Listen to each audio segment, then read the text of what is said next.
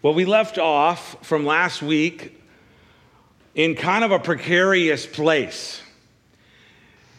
Chapter 34 is one of those chapters. If you weren't here last week, chapter 34 of Genesis, well, it's a massacre. it's, it's, it's, it's, it's, not, it's not a message that, you know, it's, it's kind of, you know, it's one of those tougher chapters to look at. And, uh, and we left off with the family, with Jacob's family, kind of in a, in a precarious position. What happened? The brothers, Simeon and Levi, had went in. They had made this agreement with Shechem and the people, the Canaanites, in that particular area. And they had made this agreement that they were going to dwell together, that they were going to intermarry. And they had given these Canaanites a, a, a thing that they had to do for in order to enter into this this uh, living arrangement, and it was that they would have to be circumcised. Just as the house of Jacob was circumcised, they would have to be circumcised. And it was on the third day when all the men, after they had agreed to be circumcised, the third day in that healing process, we talked about that. Circumcision for a man, not such a fun thing, okay? For a little baby, not too bad. For a grown man, really bad. And Simeon and Levi came in on the third day and they literally slaughtered uh, the, peop- the, the, the, men of the city. And, uh, and it was, you know, why had they done it? Well, they had done it out of revenge for what the one man of the city had done in taking their sister and literally raping her and taking her and, and doing that. And so it had put them in a precarious situation. In fact, when they had returned from the situation, Jacob said, Why have you done this? You have made me kind of obnoxious in the, in the land, in the eyes of the people in this area. Why have you done this? And, um, and the brothers reply, Should he treat our sister like a harlot? And that's basically where the chapter ended last week. With that, it just kind of left it there. And so we pick it up, kind of almost feeling like, wait a second, we've got this story building, right? From creation to, to, to, to Noah, to Abraham, to Isaac, and now to Jacob, and it's building, and Jacob's coming back to the land of Canaan with this, with these the sons and, and, and this whole thing. And now we've got this chapter 34, and it's just like, oh, wow. Where are we in this thing? It's kind of almost one of those things that happens that leaves you questioning can God's plan still be made? Can God still make something of this situation? Can He bring us out of this situation? Can He still do something with our lives? And you, you, you, you have situations like that in your own life. When you're left after a situation that goes south and you feel like, well, maybe it's all lost. Maybe every, every inch of ground, maybe every foot of ground that we've gained has been lost. And to top it off, I'm out here by myself. God's not even here. Where is God in all of it? Can He even do anything with this? Seems like He's even checked out. And it's when we get to that place, when we get to that position, we need to realize, we need to know that all of that that we just told ourselves is not true is not true, that God is a God who can pick us up wherever we are on the path in life. He can, wherever we have stepped off the correct path, wherever we have fallen, He can pick us up, He can direct us back to the path. God, the, the real answer, the real truth of it is that God is there. He's still near. He's still right there in the midst, and He's wanting you to turn to Him. So, God is here.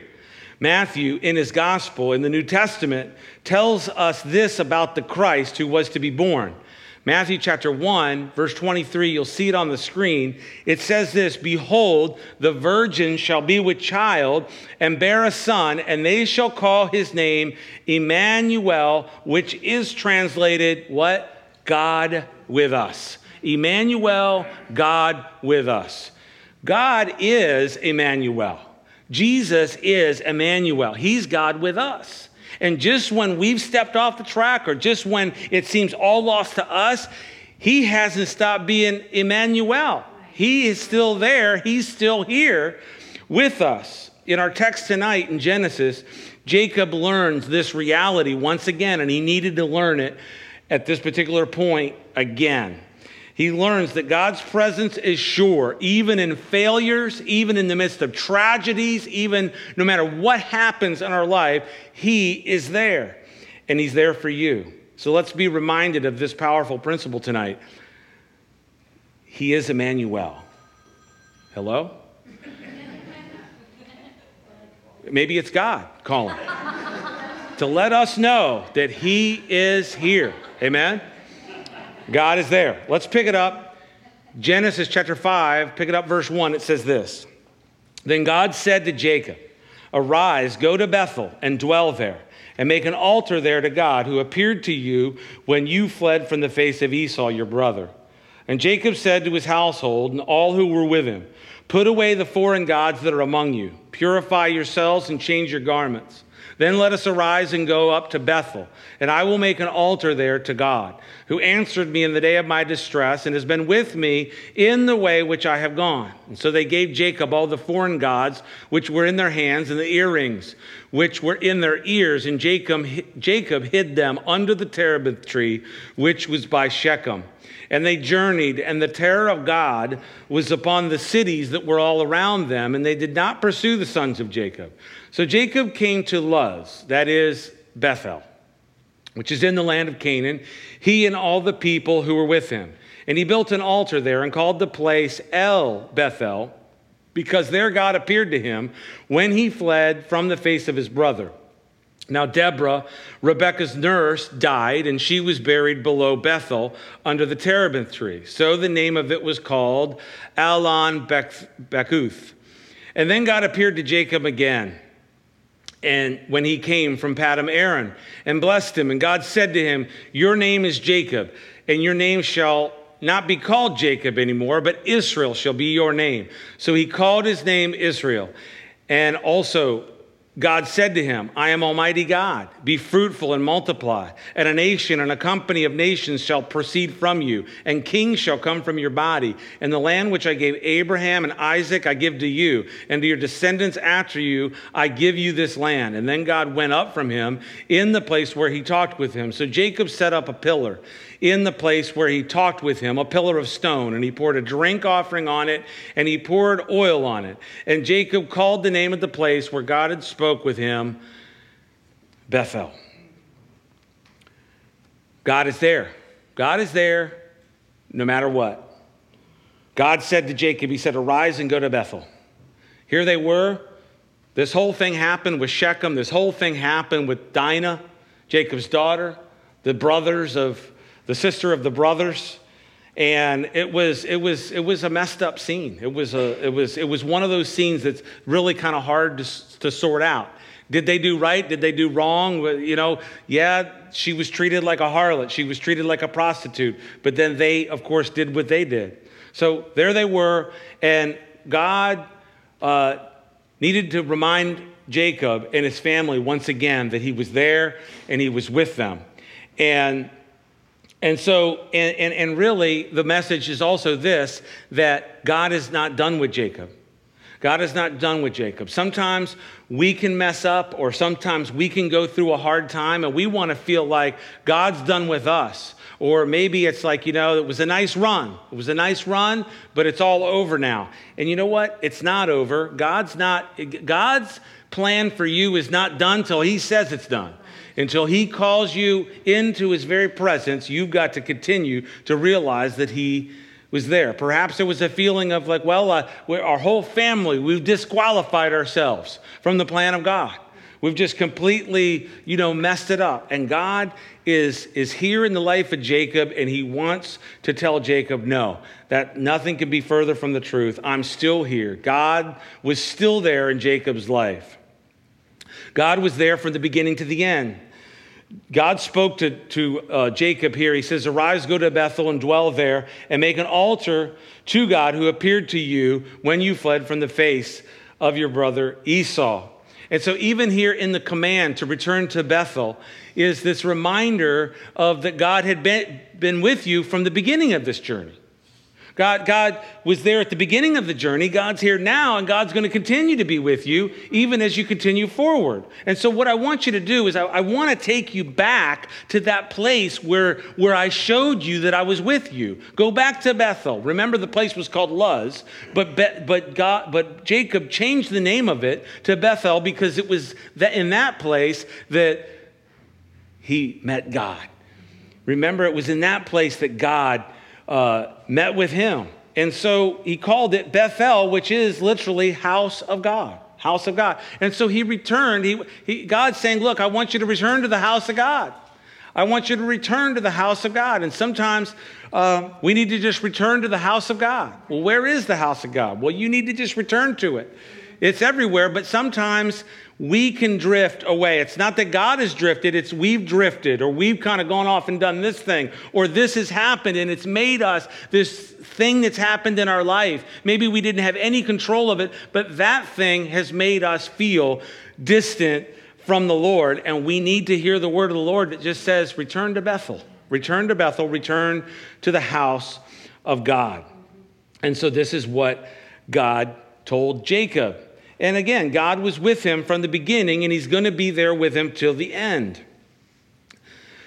God said to Jacob, Go to the house of God and dwell there. Dwell there. That's what we need to do. We need to dwell where God dwells. Amen? We need to dwell where God dwells. Now, God is everywhere. He's one of the attributes of God you talk about theology, you get into theology, you start, start talking about attributes of God. And one of the, there's these attributes, they're the omni attributes, right? Omni meaning all. There's, he's, he's omnipotent, he's omniscient, all knowing, and he's omnipresent, right? Which means he's everywhere present. And so, really, there's nowhere that you can go, there's nowhere that you can flee from the presence of God. Of course, David kind of rehearsed this point in the psalm Where can I go, God? uh, to flee from your presence. If I go to the mountains, you're there. If I go down even to the grave, to Sheol, you are there. There's no place I can go and, and you're not there. And so that certainly is the lesson. Um, you, you can't flee from his presence, but you can feel like you have drifted away from the Lord. And that's why you have to ask yourself the question Are you dwelling where God is in your heart? Are, are, are you continuing to draw near to the presence, to, to be aware of the presence of God in your life? And that's so important. James, in his epistle, encouraged the believers in the New Testament. In James chapter 4, verse 8, you'll see it on the screen. You're familiar with this verse. It says, Draw near to God, and he will draw near to you. And what is this? Now, wait, is, is, is this kind of like where God is saying, you know, I'm going to be in your life, but I, you go first, right? Is, is he saying you go first? I, I think what he's saying is if, if you'll make an advance towards me, you'll realize that I'm right here. You'll realize that I haven't left, I haven't turned my face. I'm the one that's still here. And if you'll draw near to me, I'll draw near to you. You'll realize that I'm right there in the center of your life. I'm right there to pick you up. I'm right there to encourage you in the face of tragedy, in the face of a situation that you're dealing with. It's perhaps an overwhelming situation. Perhaps you've spent time discussing it, talking about it, trying to wade through it all, and you can't find the solution. God is there in the midst of it. Amen? Thank God He's there with us.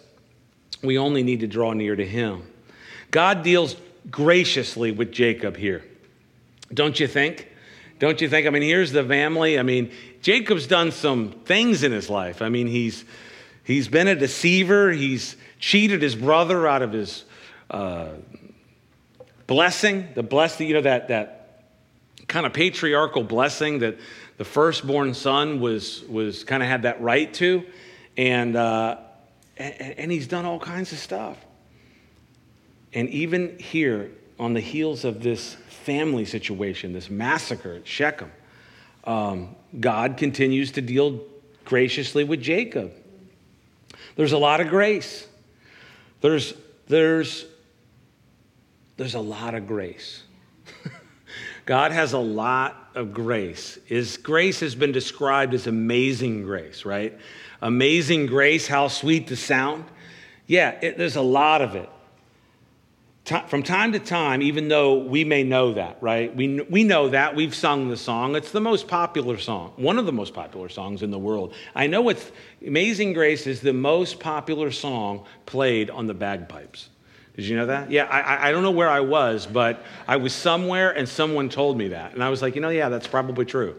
Because if you want bagpipes at a funeral doing Amazing Grace, I mean, that's nice, right? I mean, I should request that. I want bagpipes, Amazing Grace at my funeral. Yes.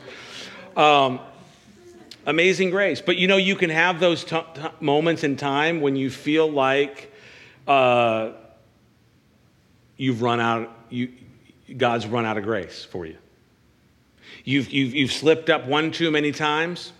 You've, you've, you've gone too far this time. I mean, all those other times, man, it was the grace, the grace, the grace, the grace, but you went, you went one too far. You, you went off the track one too many times. You fell down that last time, and it was that one, that one time where you kind of exhausted the grace of God. You came to the end of all the grace that He had for you. And it's literally a lie from the pit of hell. God's grace, I mean, you know, the Bible says that his mercies are new what? Every morning, which is to say, as long as days keep rolling, there's a new batch. there's a new batch of mercy, there's a new batch of grace. Every time the sun comes up, there's a whole new batch of the love, the grace, and the mercy of God. You feel like you've gone too far and it's all done. But, you know, Paul actually wrote something on this particular subject to dispel that thought from our minds. And it's found in the book of Romans, chapter 5, beginning at verse 20. You'll see it on the screen. Paul said this Moreover, the law entered that the offense might abound. But where sin abounded, grace abounded much more. So that as sin reigned in death, even so grace might reign through righteousness to eternal life through Jesus Christ our Lord. What is that? That although sin seems to abound and abound and abound, I mean, you know, you don't have to like, oh, hey, can we get some more sin around here? No, no, there's no problem with that. It's going to continue to abound. It's going to continue to abound. People want to talk about, hey, is the world more evil than it was 10 years ago? 20 years ago, 100 years ago, 1,000 years ago? No, I mean, Solomon would put it this way there's nothing new under the sun. Sin, the, here's the condition of the world sin is abounding. Sin is abounding, and it has since sin entered the world. Since Adam and Eve disobeyed God in the garden and were cast out of the garden, sin has been abounding ever since. But the grace of God abounds even more. Where sin abounds, the grace of God abounds even more. Even so, grace might reign through righteousness to eternal life through Jesus Christ our Lord. And we need to be reminded of it. We need to be reminded of it. We need to realize that you're never going to you're never going to get to the end of the grace of God. It's just like a it's a, it's a it's a it's a fountain that's just bubbling over. You know, you, you don't come up to it one day and go, "Oh, look, it's down a little bit." You know, like our pond in the back of our house, gotten so low because we were so dry over the winter, and now it's full again, right? Oh, good. The, the grace of God's full again. Okay, we're, we're uh, no, no, no. It doesn't deplete. The grace of God abounds. Amen? So, what does Jacob do next? After God is kind of telling him, go back to Bethel, come, come back, dwell in the house of God. Um, I'm still here in your life. What does he do? Look at verse 2. And Jacob said to his household and to all who were with him, Put away the foreign gods that are among you, purify yourselves, and change your garments. So he says, you know, we've got to, we've got to change our ways. we got to change our ways. We've got to purify the house. If we're going to dwell with God, if we're going to dwell in Bethel, if we're going to dwell in the house of God, then we've got to get the stuff that shouldn't be in our lives, in our house, we've got to get it out of the house. So come on, give me all, give me all your gods. Give me all the foreign gods. Give me all the stuff. Come on, bring it out here. Put it up, put it up in a big pile. All that stuff that's not of the Lord, all that stuff that, that is of, of pagan worship, of, of, of worship that is not of the one true God, stuff that's dragging you down, stuff that's filling your mind with stuff that you don't need to be filling your mind with. I want you to come, I want you to bring it here. And they purified the house. Perhaps this is a prelude to what would later come in the, in the law, the, the Levitical law. They had, a, they had the feast of unleavened bread. And uh, at Passover and going into the Feast of Unleavened Bread, they would have a day where they would go throughout the house and they would get all the leaven out of the house. Jews still do this to this day, by the way. They have a day where they get all the leaven out of their house. And it's got to go out, out of the house. Leaven, actually, in the Bible, starting in the Old Testament and all the way into the New Testament, is a picture of sin. It's a great picture of sin because it, it actually corrupts and puffs up. It's actually uh, the whole idea of yeast and leaven is it's actually a corruption and a puffing up.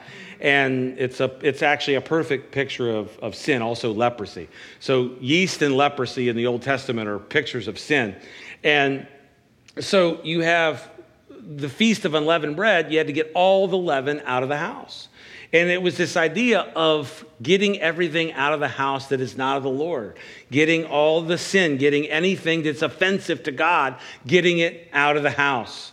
And perhaps it's a good practice because some things have a way of sneaking into the house. Have you ever noticed this? Just go out and look at your garage. I don't know why Mary Jo and I have to schedule a day, like it seems like every six months, to clean out the garage. And I mean, it's amazing. And she's constantly running to, you know, Goodwill and all over town going, oh, give, give this away, give this away. And you've got stuff in your, your closet that you're going to get rid of and take it down to Goodwill. But, anyways, we got to get rid of more than the clothes that we don't wear. We got to get rid of the stuff in our lives that's not, that's not of God, that is not there um, and it's not helping us in our relationship with the Lord. And I'm just going to leave that between you and the Lord. You know, there's a lot of preachers, there's a lot of guys that would come down and say, You got to get this and this and this and that and whatever. And I'm just going to leave that between you and the Lord and trust that the Holy Spirit is going to speak to you specifically, even right now, about some stuff that maybe isn't the greatest thing that you should have in your house. So we purified the house. And they got the stuff out. But look at that. Verse 3 says, Then let us arise and go to Bethel, and I will make an altar there to God, who answered me in the day of my distress, and has been with me in the way which I have gone. And so Jacob, so they gave Jacob all the foreign gods which were in their hands, and the earrings which were in their ears. And Jacob hid, hid them under the tree, under the terebinth tree, which was by Shechem. Now, um, you say, you know, obviously the foreign gods, you understand that, you know. I mean, there's the first commandment is what? You shall have no other gods before me, right? So you got to get whatever it is that's a God before God, you got to get rid of it. Just get, you got to get rid of it. Don't, you know, well, no, we're just going to hang on to it. No, lay down your gods. It was a great song by The Cry years ago. Lay down your gods, get them out the earrings. There were jewelry items and things that were nothing, nothing wrong with earrings, okay? But there were jewelry items and things that were, yeah, all the ladies were like, okay, good, good, good, good. He's okay with earrings. He's okay with earrings. Yeah. I worry about you ladies sometimes, though, because, you know, sometimes my wife, she has these big hoops. And I just, you know, man, what if that just gets snagged on something and, like, you know, you know, so I worry a little bit. But there were jewelry items that were associated with, with this paganism, with this worship of other gods. And so this was all part of it. Get it out of the house and bring it. And where did he bring it? He brought it to Jacob, and he says, it says he buried the foreign gods and the earrings under the tree at Shechem. Now, there is a theory, and I don't want to spend any, a long time on this, but um, as far as like, you know, the question of where was the Garden of Eden, right?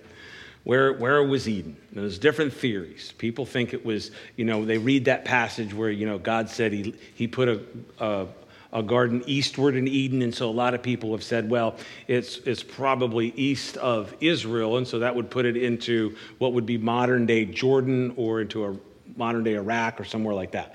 And so there's, I, I've, I've read all those theories. I, I'm a firm believer, and the study that I've done is that that the Garden of Eden was within the borders of the land of Israel. And there's a specific theory that actually suggests that, that Eden and where the tree of life was and the tree of the knowledge of good and evil were was right in this area where they were at Shechem. And, um, and it has to do with this idea of like that you had you had the, the two mountains there at Shechem, and you had um, and, and, there's a passage when uh, Moses actually decrees this to the to the people, and he says, you know, when you come into the land, um, you're not going to serve the gods of Egypt, you're not going to serve the, any gods, you're going to serve God. And so when Joshua finally com- brings them across the into the land 40 years after that and there's a 7 year conquest of the land there's a time at the end of the 7 years when the when the warfare has ceased and they're literally at Shechem and they have this exercise where they pl- place half the men on one mountain half the men on the other mountain and they read the blessings and cursings the blessings for following God on one mountain are read, and on the other mountain, the blessing, the, the cursings for not following God. And so what happened was at the end of it, you had this plea from the Lord to say, choose life and live. And that was the exact choice that was all the way back in the garden. You had a tree of life, which they were free to eat of, and you had the tree of the knowledge of good and evil, which was really the tree of death. Because in the day that you eat of it was the command, in the day that you eat of it, you will surely die. And so choose life that you may live. And here they are at Shechem. And Jacob collects all of the pagan stuff and he takes it and he buries it by the tree at Shechem. And so I find it interesting. And really, we sang earlier tonight, Lead Me to the Cross. And that's where we need to go and bury all of our stuff, lay it at the feet of the cross, take it to the cross and lay it down. Amen? And there'll be, and there's plenty of grace. There's plenty of grace. And I think this purifying of the house is a great response to the presence of God and the grace of God that you receive. When you receive, when you realize and you're reminded once again of the presence of God in your life, and you receive His grace, even though you thought it had, you had to come to the end of all the grace that God was going to give you, and you realize, no, there's still more, then you purify the house. And the reason why you do that, and reason why that that's such a great response, is because it literally is the grace of God that teaches us exactly what we need to do. And this is exactly what Paul said to Titus. In Titus chapter 2, pick it up, verse 11, you'll see it on the screen. It says this For the grace of God that brings salvation has appeared to all men, doing what? Teaching us that denying ungodliness and worldly lust, we should live soberly, righteously, and godly in the present age, looking for the blessed hope and glorious appearing of our great God and Savior, Jesus Christ. And so, what's that?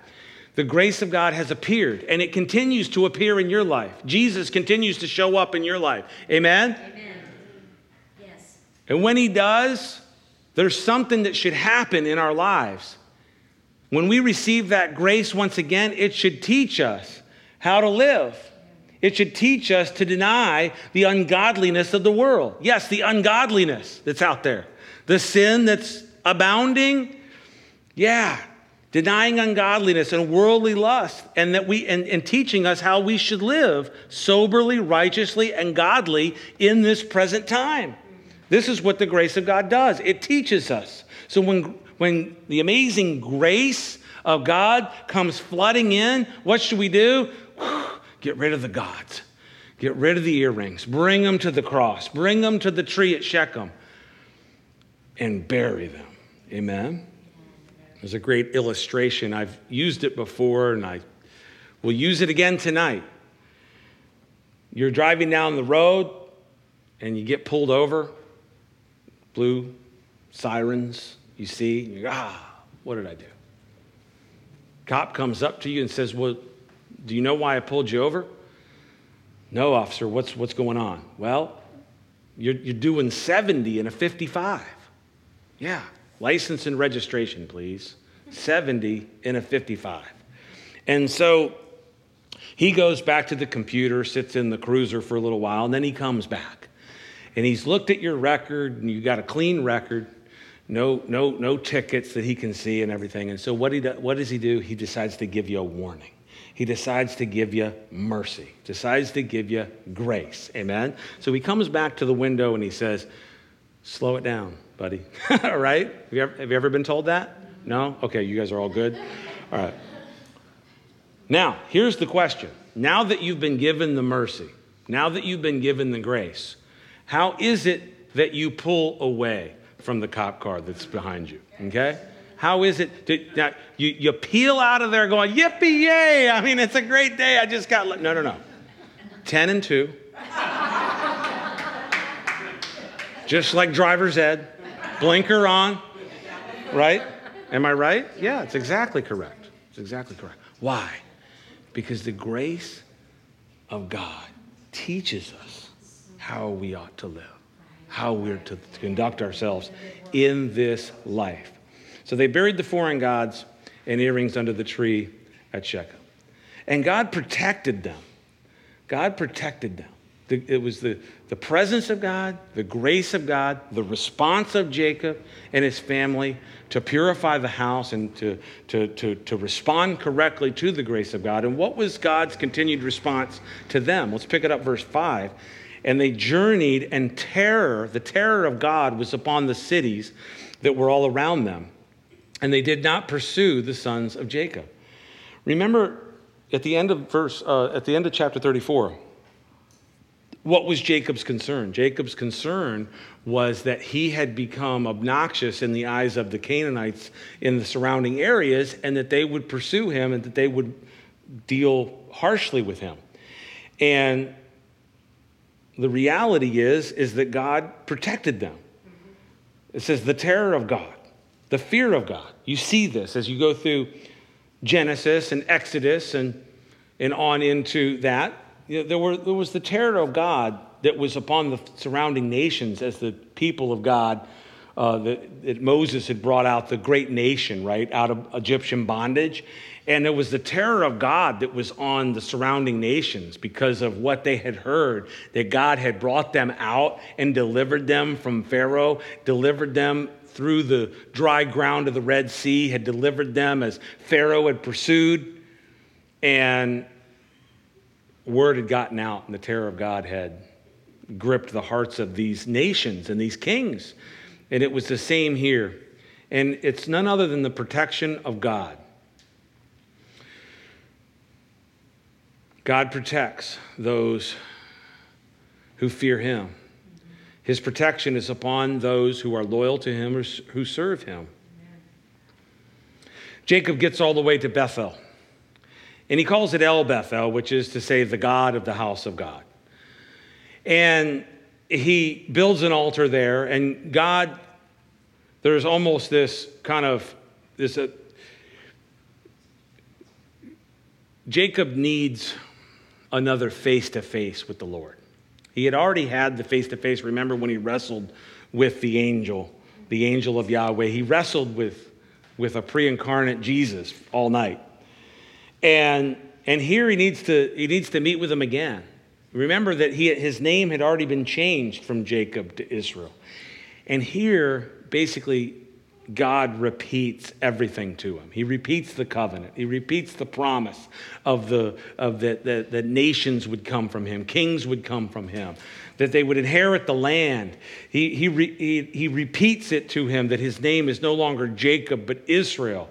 That his name is no longer uh, a deceiver or heel catcher, but you are that one that has wrestled with God and overcome. You are Israel. And remember, we talked about that from that chapter that we, the people of of God are people that continue to wrestle with the Lord all of our days. Amen? And so he says, You're Israel. You're going to wrestle with the Lord and, and overcome in that sense. You're going to, to keep in fellowship. And so God is there and he has reiterated the covenant. God is faithful. God is reminding Jacob of all the things that he had said he would do and that he hasn't gone back uh, on any of it. And, and you need to hear it tonight, Christian. You need to hear it. God has not reneged, God has not recanted any of his promises. All of his promises tonight are in full effect for those that will come, for those that will draw near to him, for those that will surrender him to him, those that will, to, that will come to the tree, the, the, the cross of Calvary. God is there. And so what does Jacob do? He builds the altar and he pours, he pours out a drink offering. A, a drink offering was a wine, an offering of wine, and then he, and oil. And so you have wine and oil being poured out. Wine is a representative of the blood, the life, and oil is a repre- it becomes a, a type of the Holy Spirit, the oil of the Holy Spirit, right? And these are the two elements that you need for success in life. You need the life of Jesus and you need the, the presence of the Holy Spirit in your life to have success. You say, well, there's a lot of people out there that have success. Well, I, I meant to say the God's definition of success. Amen? See, there's different definitions. And God wants you to have the most important kind of success that you can have. And what you need for that is you need the life of Jesus, you need the life of Christ in your, in your life, and you need the oil, you need the presence of the Holy Spirit. Amen? Now, let's finish this up because you go through the, the rest of this chapter, and it seems like this series of, of kind of things that are kind of not very happy things. Pick it up, verse 16. Then they journeyed from Bethel and when there was but a little distance to go to Ephrath, Rachel labored uh, in childbirth, and she had hard labor. And now it came to pass when she was in hard labor that the midwife said to her, Do not fear, you will have this son also. And so it was, as her soul was departing, for she died, that she called his name Ben Oni. But his father called him Benjamin. So Rachel died and was buried on the way to Ephrath, that is Bethlehem. And Jacob set up a pillar on her grave, which is the pillar of Rachel's grave to this day. And then they journeyed, uh, Israel journeyed and pitched his tent beyond the tower of Eder. And it happened when Israel dwelt in the land that Reuben went and lay with his uh, with Bilhah, his father's concubine, and Israel heard about it. Now the sons of Jacob were 12. The sons of Leah were Reuben, Jacob's firstborn, and Simeon, Levi, and Judah. Issachar and Zebulun. The sons of Rachel were Joseph and Benjamin. The sons of Bilhah, Rachel's maidservant, were Dan and Naphtali. The sons of Zilpah, Leah's maidservant, were Gad and Asher. And these were the sons of Jacob who were born to him in Padan Aram. Then Jacob came to his father Isaac at Mamre of Kirjath Arba, that is Hebron, where Abraham and Isaac had dwelt. And now the days of Isaac were 180 years, and so Isaac breathed his last and died and was gathered to his people, being old and full of days. And the sons of Esau and the, and the sons of Jacob buried him. Okay, so these last couple paragraphs, what have you got? Oh, before, in the paragraph that we read before that, uh, let's go back to it. Um, let's see. Verse 8. Now, Deborah, Rebekah's nurse, died, and she was buried below Bethel under the terebinth tree. Uh, so Deborah, uh, Rebecca's nurse died. Uh, then Rachel dies in childbirth, giving birth to Benjamin. She calls him Ben Oni. Jacob says, no, he's Benjamin. We'll get into that in a second. And then they get all the way to Hebron, and, and Isaac dies. So you have Rebecca's nurse dying, you have Rachel dying, you have Reuben sleeping with Bilhah, and then you have Isaac dying. What? It's crazy, right? But in some ways, it's life because you have death, you have just the com- continued unfolding of the whole thing. And the message really here is that God continues to be there. God continues to be there. And you just need to remember that as you go through life. Perhaps you've gotten through to this point and it's like, hey, you know what? Things are good. Things are good. But there's, there's coming some hard times. There's coming some seasons. Maybe it's a day that you have to walk through some troubled times. Maybe it's a week. Maybe it's a period of time. But there's times that you're going to have to be reminded that God is still there. So you have Rachel dying. I want to end on this. Rachel dies giving birth to Jacob's 12th son. She calls his name Ben Oni.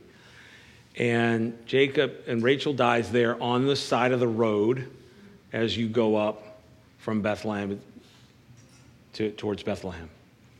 And Jacob says, no, he's Benjamin. Benjamin is what? Ben is son, Jamin is right hand.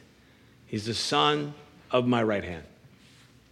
You have this beautiful picture in the first and the last, the first son and the last son. You have Reuben, behold a man, and then you have Benjamin, the son of my right hand. And this is what you see. This is a this is the God man, right? You have behold a man, the man Christ Jesus. Who is he? He's Benjamin. He's the son of my right hand. And it's this awesome picture, and we're going to flow from here into the story of Joseph, where uh, the book of Genesis kind of uh, goes. And this, this next few chapters is an incredible time. But we're reminded once again of the presence of the Lord in our lives. And so, no matter what's going on, if it's an area where we've fallen, an area where we're going through tragedy or difficulty, something that maybe even is out of our control, we need to be reminded that He is Emmanuel. He's God with us.